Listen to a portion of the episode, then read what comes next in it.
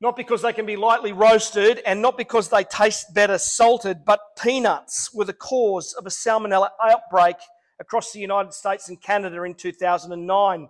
It was salmonella in the peanut products that caused reported health problems for 714 people, putting 164 of them into hospital, resulting in nine deaths, four of whom were children. The source of the poisonous outbreak was a peanut processing plant in Georgia. Workers said conditions were disgusting, including rodent infestations. The business owner and the business was owned and operated by the PCA, the Peanut Corporation of America, which ironically shares the same acronym as the Presbyterian Church of Australia. The outbreak saw the biggest national brand recall in the history of the United States, with over 4,000 different products being recalled off supermarket shelves as a direct result of the poisonous outbreak. After being in business for over 30 years, the business and the owner were declared bankrupt. Again, the ironies with the acronym. I know a lot has happened since then, but you might recall that we've also had a major recall. In 2018, we had a problem with strawberries. A disgruntled employee from Brisbane felt she'd been mistreated by her employer, and so she took revenge by sticking needles into strawberries while working at the processing plant. Numerous punnets of strawberries were found to be contaminated with needles. Within weeks, there were 186 reports of contamination. I mean, you could say it was her last straw. It sounded better in the office than it did here. While many of those reported cases turned out to be hoaxes, tons of strawberries were returned and destroyed. What has all of this got to do with the Sermon on the Mount? Why am I talking to you about fruits and nuts? Well, the problem with these recalled products isn't just the damage that they do to the brand. The problem here is one of purity. They are no longer fit for consumption, but only for destruction. They no longer serve their intended purpose, recalled, removed, and incinerated, no longer safe, but toxic to everybody around them. Poisonous, hazardous, and potentially fatal. The impurity of these peanuts and strawberries is what caused them to be recalled. And it's the purity of our own hearts, too, that Jesus now calls us to consider. Are we serving our intended purpose? Are we being who we were created to be? Or have we become compromised and contaminated? Are we toxic to the people that are around us? This morning we're in our sermon series in Matthew 5, sermon series called We Are Salt Church, where Jesus is talking about being salt, what it means to live as light, and about the measure that Jesus uses on his disciples when it comes to knowing that they are his disciples. It's a sermon series on the Sermon of the Mount, what it means for us to live for Jesus. As Jesus teaches, he is inviting us to follow him, to move closer towards him, to do what he says, to be his disciples. Actually, that's the whole point of all of Jesus' teaching. It's the whole point of the Sermon on the Mount. It's the whole point of this sermon, too, for us to live out the teaching of Jesus, putting his words into practice within our own lives. But it is the end of the Sermon on the Mount that tells us what it is that we should do with it all. See it with me, won't you? Matthew 7, verse 24, the words here on the screen behind me, as well as verse 26. Everyone who hears these words of mine and does them will be like a wise man who built his house on the rock. Verse 26 And everyone who hears these words of mine and does not do them will be like a foolish man who built his house on the sand. Do what Jesus says, and wisely you will stand up. Don't do what Jesus says, and foolishly you'll crash and burn.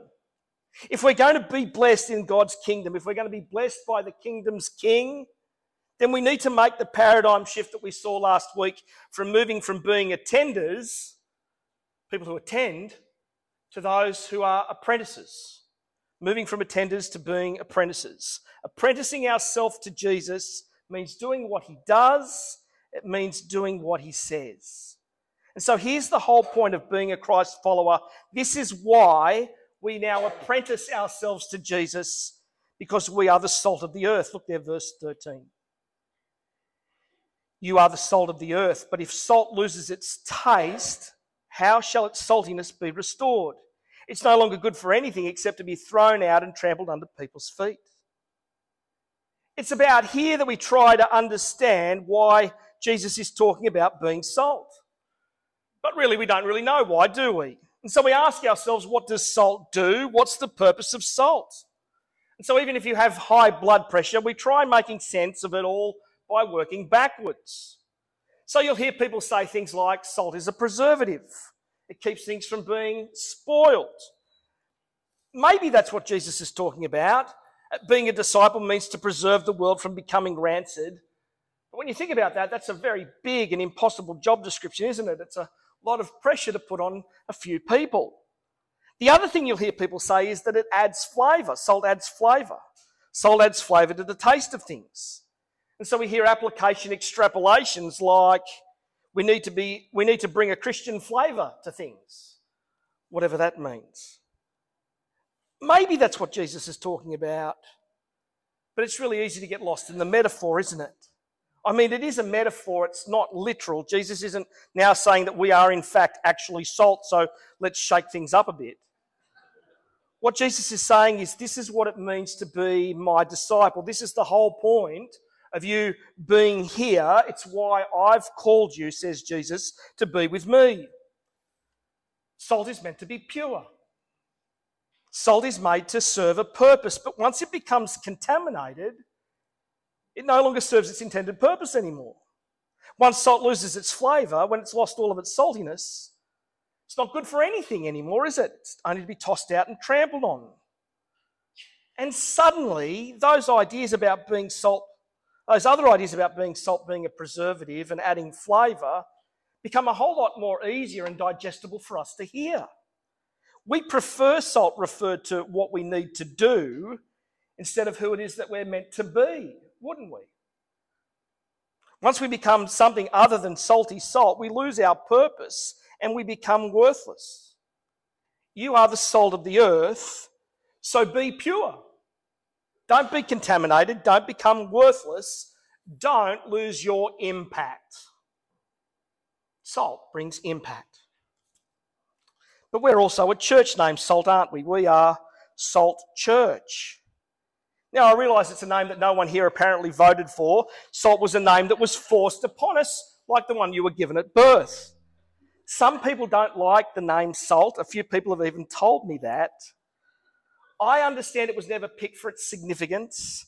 Someone else thought it was a cool and attractive name, and that someone else wasn't any one of us. But like a boy named Sue, we are a church named Salt. And while salt is the name that we've learnt to live with, can I suggest that we do more than simply live with it? Jesus is calling us up into discipleship. He's saying, This is what it means to live for me. So let's not just live with the name salt, let's live up to Christ's calling to be salt. A church that lives purely for Jesus. A church that puts his teaching now into practice. A church that has an impact not only on us, but a church that has an impact on others. Either that, or I suggest we just change our name. But if you're still in the dark about being salt, Jesus now uses another metaphor, metaphor for us. We are the light of the world, he says. Here again, friends, is what it means to be a disciple. Here is the whole purpose of being the church. This is why the church exists. Look there, verse 14. You are the light of the world. A city set on a hill cannot be hidden, nor do people light a lamp and put it under a basket, but on a stand, and it gives light to all in the house. In the same way, let your light shine before others so that they may see your good works and give glory to your Father who is in heaven. Look there closely again. We are the light of the world. See what the passage is saying? So that others might give glory to God. Here's why the church exists. That's why, that's the why of the church. This is the reason Jesus created the church into being. Here is our intended purpose for existence. Our lives reflect God's work in us to others so that others might give glory to God. You get that? our lives reflecting God's work in us to others so that others might give glory to God. Light is meant to have an impact. So, how's this for a new outreach strategy for us? Not putting on a show for outsiders, but putting our lives on show for them instead. Not drawing or attracting the crowd with events, but attracting people by the way that we live together. Not just Sunday concert church, but living daily as apprentices to the Lord Jesus. Not just talking people into the kingdom of God, convincing them through propositional truths, but people giving glory to God because they see that God is at work within us and within our own lives. Of course, there is a place to speak the gospel. I am even doing it right now. Evangelism is important, it's vital for growing the church. Speaking the gospel to others is essential, but it's not just fine sounding words that come from our lips, it needs to be modeled in our lives to other people as well. When life and lip come together, that's when people see and hear that God is at work within us.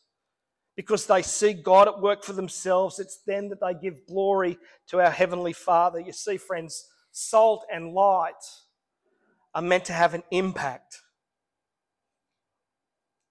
Jesus is the light of the world. He came to reveal the works of the Father, and he calls his disciples to be the light of the world so that we might now reveal the works of the Father to others.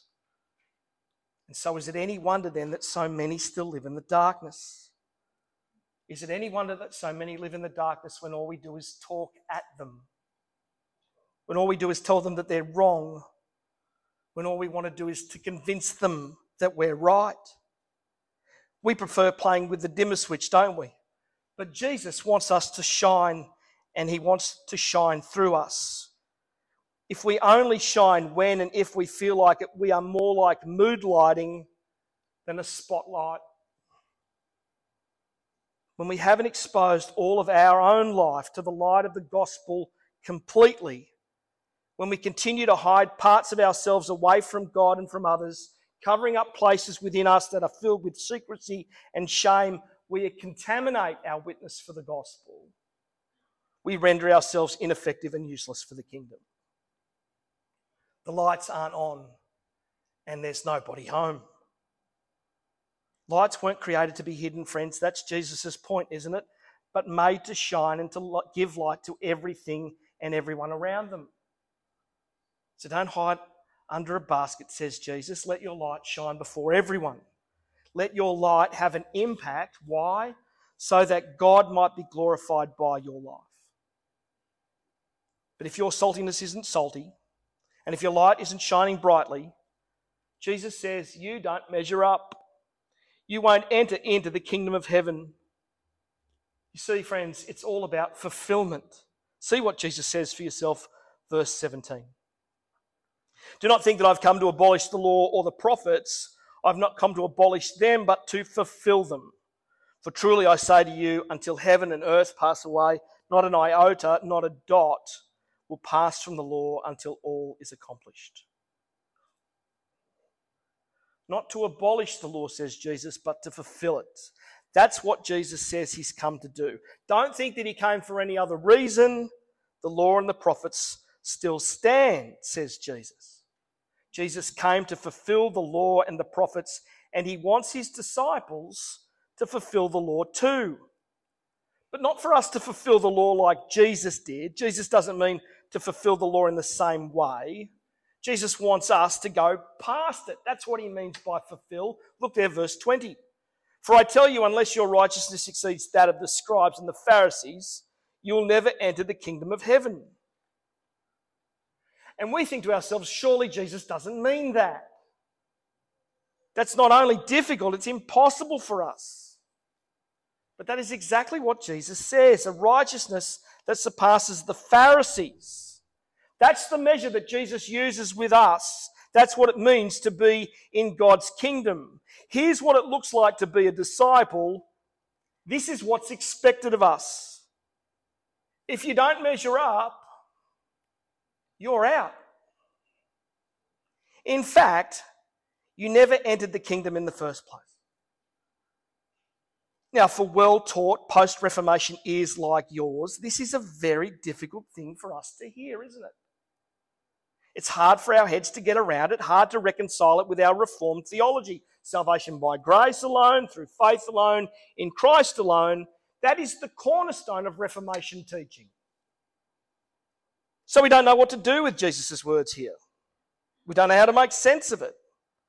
So we tend to emphasize and focus instead on how Jesus fulfills the law and the prophets for us.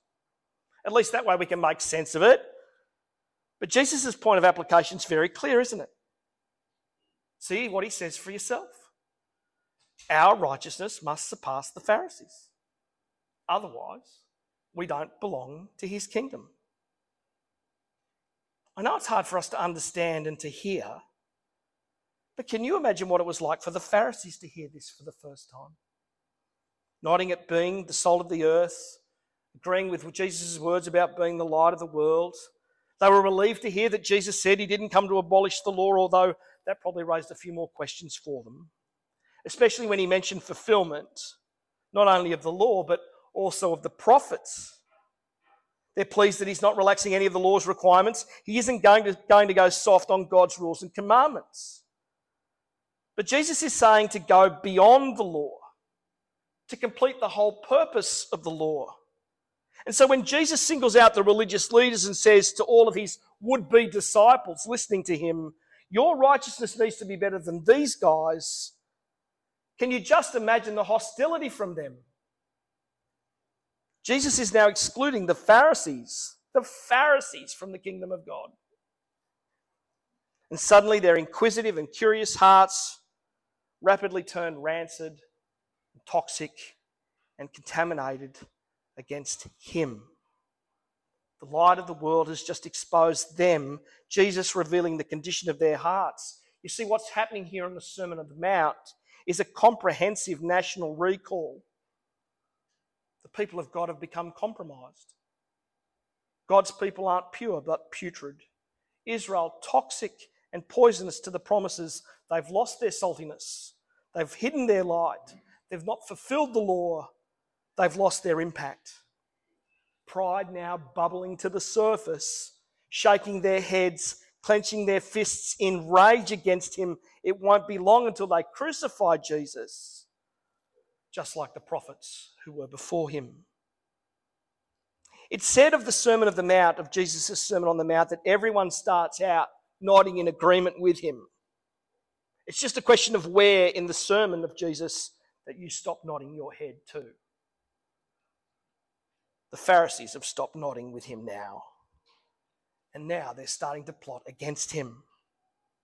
You see, they've ceased being righteous and seek only to fulfill their own desires instead. But if we're going to be Christ's disciples, our devotion and pursuit of Jesus needs to be 100% pure. Obedience in full surrender and full submission to Him, not tainted, not contaminated, or toxic. Because love is the fulfillment of the law. And Jesus wants us to love Him with everything that we have and everything that we've got. Jesus fulfilled the law and the prophets. Righteousness, friends, only comes through Jesus Christ. In Christ, our righteousness surpasses the Pharisees, his work for us. Jesus takes on all of our unrighteousness and he takes it to the cross so that we could be received into his kingdom, so that we could be declared righteous. Entry into God's kingdom, into the kingdom to come, only comes when we've been impacted by Jesus.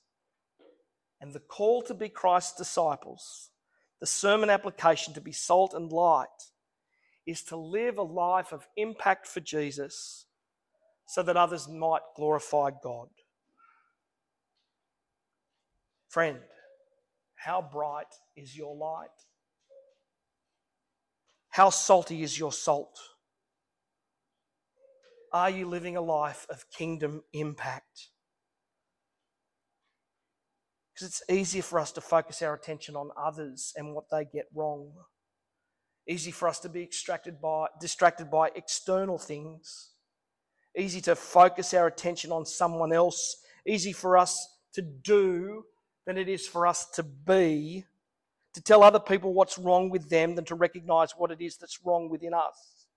Easier for us to talk at people than it is for us to try to listen and understand them. Easier to expose other people's faults and failings than it is to bring light to our own secrets and shame.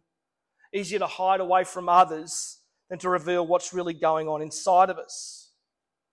Ironically, we can become so self absorbed that we completely lack in any self awareness. When we are unaware of ourselves, we have no idea of how we impact other people. When we don't know what's going on inside of us, that's what makes us toxic, poisonous, and unsafe to be with not addressing what's really going on inside of us, not exposing our sin that lies below the surface to the light of the gospel, is what causes us to be sick. Israel lived that double life. They kept up appearances. That's what makes us contaminated. But Jesus is going after our hearts. Living as salt and light means living a life impacted by Jesus so that other lives might impact, so that our lives might impact others for Jesus. Living transparently before God and before others, letting our light shine before others, is how, God, how other people will see God at work in us and glorify Him. That is the point and purpose of the church. But being a disciple requires another paradigm shift for us to impact as salt and light on the world is for us to move from secrecy to transparency. To live as salt and life, light in the world is to move from secrecy to transparency so that everybody can see what God is doing. The light of the world shines through us. So, what's Jesus' sermon now exposing? in you.